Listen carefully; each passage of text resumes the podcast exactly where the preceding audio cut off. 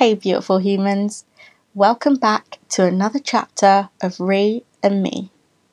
Sit back, relax, and enjoy my evolution.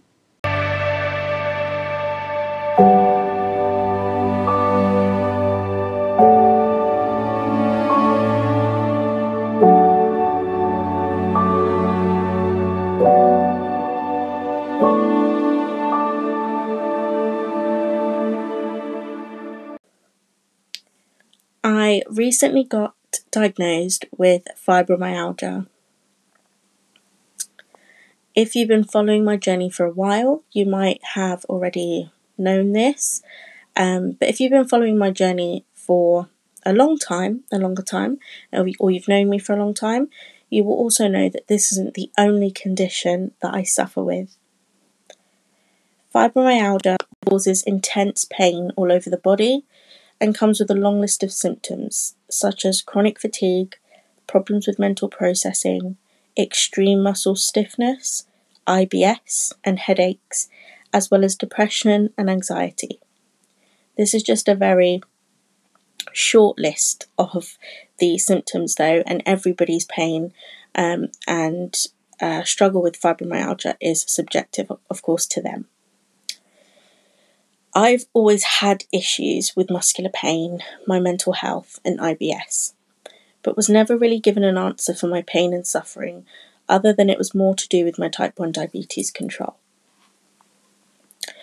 I've not yet spoken about my diagnosis publicly as it's taken me a while to process what it truly means to me to have this illness, and it's taken me a while to muster up the bravery to speak out about the struggles with it as a mother but also allow myself to understand the grace of the gifts that it has given to me as a mother, too.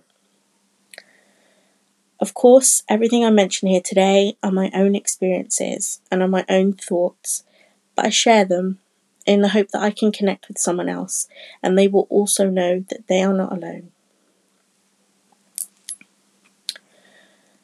Number one, my illness may be invisible, but I am not. There are so many times, especially in the early stages, where because I knew nobody would be able to physically see my pain or distress, that there was simply no need to acknowledge it myself. I would sit and forget things all the time, be anxious about going out, struggle to lift my daughter up, and even at times fight my body's need to sleep, to the point where I couldn't even lift a cup because I didn't want people to not see something that I could fully feel it's that awful feeling, you know, of helplessness with this condition that I find most debilitating because it can come on in the blink of a second while I'm washing the baby or singing Wheels on the Bus at playgroup, being intimate with my husband, and one touch can feel like I'm being burnt alive. It's that overwhelming sense of never quite being comfortable in your body because she's always that one step ahead and for me, it's always felt like I've been running a race that I inevitably know I'm never going to win. I think the most important thing I've learned here is that I am not invisible. My pain is totally visible and it's viable to me. It doesn't matter that I could walk, walk to town yesterday but can't wash myself unaided today. It doesn't matter that I spent the whole day cleaning one day and can't lift my head off the pillow today. I am still doing my very best. I'm still a great mum. I'm still a great wife. I'm still a great friend and daughter. And still the best version of me when I learn how to truly listen to my body one minute to the next. And that leads me to my next point. Number two, those who don't listen will feel. And I'm sure that, you know, everyone's heard this saying before. And I've made the mistake many a time with my illness of overdoing it. I think the main issue is that I trick myself into telling my body that she can go on and do this because it's not too much or it won't take long. I can go with this myth of an idea that my body won't feel the consequences, especially if others are involved. I've ignored that voice of my body who tells me, Stop now, Ree we can't do anymore. And I felt the consequences for a whole seven days sometimes afterwards. This condition makes me truly understand and appreciate that I must listen to myself, or else my body won't be able to function the way it needs to. Number three, taking care of my mental health is paramount. This is vital for me and always has been. More than ever, though, this condition has allowed me to understand just how powerful our minds can be. Because a lot of my symptoms are highly triggered by the lack of control over my emotions, meaning mental pain equals physical pain. My depression triggers my body to just has had me writhing in pain and has taken me to my bed for days sometimes, and depending on the severity of my emotions, even weeks. Making sure I know how to process my feelings and emotions in a healthy way means not I'm not only able to protect myself, it means I am also able to shield others too by trying to be more self aware surrounding my behaviour. Of course, I mess up and I stumble, but I'm learning. Number four, structure is key. I have always been told that I am a structure queen. I love to plan. This, of course, can be both a curse and a blessing, but more than anything, it allows me to follow a bespoke setup for my days. I do, however, sometimes go overboard with this when I'm not careful, and that's when I have to stop myself and be self aware enough to know when my overthinking and over planning may be detrimental to my mental health. Whenever this happens, I tend to make a small to do list that I tick off. Maybe a weekly one, so there's no set or allocated time to get things done by, but just so that I always try to keep myself moving, knowing I can take a break whenever I need to or become overwhelmed. A great tool for this is a law of attraction planner I actually have one linked in my Instagram stories that I use, but it's one from Amazon and it's a Law of Attraction Life Success Planner. There's loads of them on the internet.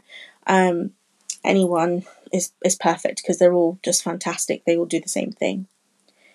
It's great for really making bigger goals into bite sized tasks while keeping you focused and positive.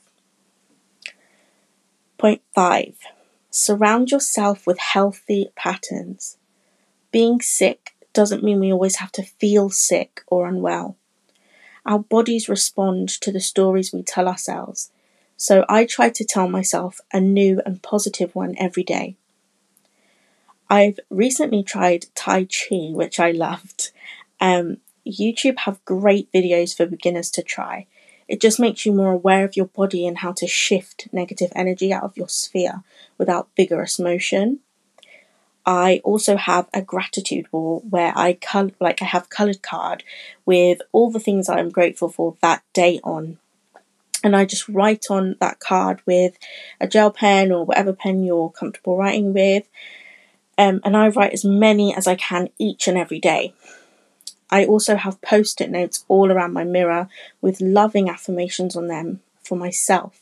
So every time I look in the mirror, I remember all the great things about me instead of getting triggered by something negative about the way I look. I make sure to be conscious of the music I listen to, how I process new information, and what I watch on the television. It's so easy for all of us to speak words of disgust and unhappiness over ourselves but if we could see the physicality of our words, I think we would choose softer ones. I am learning every day that my body is capable of extraordinary things. It can present my emotional pain into physical manifestation, but it is also capable of powerful healing inside out. As a mum, I have to pace myself. That's the reality. And sure, there may be moments where I miss out on certain things with my child, but I'm grateful to be here in this moment, trying my very best to be the best I can be for her and for my family. There's no better time than now to receive support, social groups, social networks, and friendships that bring us closer together. I realise now that I have never been alone and I never will be alone and that with patience and gratitude and small steps every single day, my life becomes easier and smoother. So it's been about, I'd say, eight months since I got diagnosed, and um, after I had Aurora, I was in a real state of, I'd say I was in a real state of just deep pain, and I don't just mean physically, I mean emotionally, because I knew there was something going on with my body. I had a lot of swelling going on, I had a lot of um, pain, and it was getting to the point where I wasn't feeling like myself. And people who have had a chronic illness for a long time, or have a chronic illness, or living with a chronic illness, whatever that might be, you will know that you become somewhat numb to pain. So, you know, I often get comments like, wow, I would never be able to do that, or wow, isn't that painful? Um, when I talk about my experiences, or maybe having to do injections. And I guess people suffering with chronic illnesses don't generally realize how strong they are because um, I don't really have, we don't have options but to do these things to stay alive. Um, so, for example, I don't have an option but to take insulin and to do injections um, several times a day, to to have a um, a little sensor um, stuck in my arm to test my blood sugars every day. There isn't an option, you know, if I want to live a healthy and prosperous life and I want to be here for my child, then I guess I'm not viewing it as something as a strong person would have to do. I'm just viewing it as something I have to do to stay alive. Um, and so maybe I don't always appreciate myself in that way. I'm learning as I go. But this felt very different because it was really something new. And because I was a new mum, I wasn't ready to accept that it was something else that I was going to have to carry. And I wasn't really sure where it had come from. Um, because being being self-aware and being aware that to a certain extent our we can manifest illness. We can manifest um, physical pains just the way that we can sometimes manifest emotional pain. And so i was really at a tug of war with myself of where has this come from? Um, and i guess there was just so much trauma throughout my pregnancy that there were things I needed to really deal with, um, and still hadn't deal with dealt with while being pregnant that had manifested into my body. A lot of fear, a lot of you know unprocessed trauma, like I said, and um, a lot of worry and just um, unease, you know. And this had manifested itself as fibromyalgia. Um, and I think for me, there are some really great points that I list here um, within this piece. That the main thing for me is to maintain my mental health.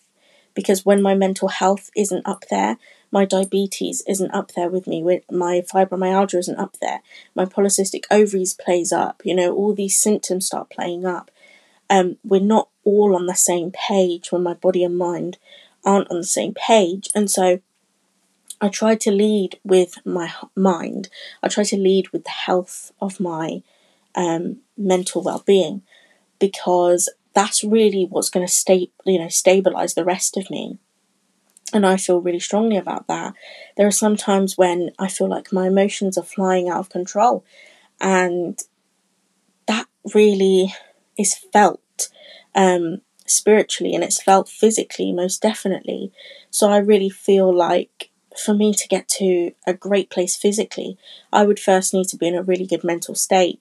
And so that has become paramount. That has become dealing with things that are sometimes uncomfortable or things that I would really rather not think about or, you know, have to cry about or have to speak about. But in order for me to be healthy all round and be the best version of myself all round, it means dealing with things all round. And that means taking the great stuff with the really shit stuff. Um, the whole topic of chronic illness and um, pain and trauma is a whole other topic that I will be unveiling in the next season of Rhea Me. So next week is going to be the last episode of season one, and then next month is going to be the beginning of season two. Um, and so I guess I really want to leave this episode just saying that, just making some key points here that I think are really important as a mother, talking to other mums um, who also have a chronic illness, but specifically maybe the illnesses like fibromyalgia or diabetes or um, any sort of pain, chronic pain conditions, um, or any condition, you know, scrap that, or any condition.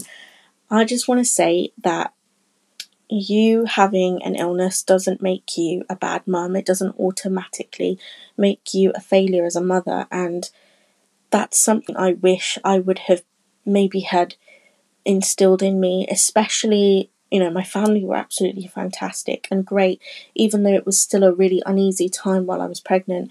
But I also want to just say that that would have been something really great um, to have been instilled in myself by the people in my medical sphere because the people you know who are medically looking after me those are the people that i saw nearly you know every other day or spoke to every other day for a good you know six seven months. So for me there's this constant there's this constant thing it's like a cloud that hangs over you when you've got a chronic illness and you're pregnant um, and that's not me being negative, that's me being real, because that's what this podcast is meant to be about. It's not meant to sugarcoat things, it's meant to be about bringing the light into the darkness. But in order to do that, we would have to talk about the dark parts. And the dark part was that there was this cloud hanging over me as a pregnant type 1 diabetic, very high risk um, individual carrying this baby um, and just there was there was always I always came out of my appointments. I'm trying not to get emotional, but I always came out of my appointments feeling like I wasn't going to be a great mum, and I didn't know how to be a great mum. Um, and even though that makes me really emotional, it makes me really emotional because there's so much strength that I found um, in becoming a mother. There's so much power and love in becoming a mother. Um, and yeah, I have to work 10 times harder sometimes to make my dreams come true. I have to work 10 times harder to be a good wife and hold it all together and be the best mum and hold it all together. Um, and keep working on myself. And I guess this is another reason why I haven't come out and spoken about this topic yet, and it's taken me so long to talk about this topic. Um, and I guess I'm I'm only really talking about it right now because everybody's voted for this, and it, they voted for it two weeks in a row. To be fair, so I thought I better um, have a chat about it. But there is so much strength in becoming a mum, and especially if you've got a chronic illness. Um, I just want everyone to know that being sick doesn't mean that you're going to make your child sick or you're going to not be a good mum or you're not going to be able to manage or that, you know, it's bad to ask for help because I promise you, I promise you, it's not a bad thing to have to ask for help. It's actually a really special thing. Um, and in the end, something I want to just end this week's episode on something that's really empowering. In the end, you will find your feet, um, especially if you're a new mum. I think that's kind of just a consensual thing that everybody kind of says when you're a new mum. But if you're living with a chronic illness and you're pregnant or you have just become a mother, I want you to know with all my heart that you find your feet and you find your rhythm of love. Um, and once you find that rhythm and you get that balance right, of love of yourself first, everything else falls into place. You need to figure out the best way to look after yourself and run with that. And once you find out that best way to look after yourself, the rest falls into place. And, you know, the first few months I found it really hard because I didn't know how to look after this little life at the same time as looking after mine. And I knew that if I didn't look after myself, then potentially um, I would be slacking on looking after my child because I wouldn't be in the best place physically.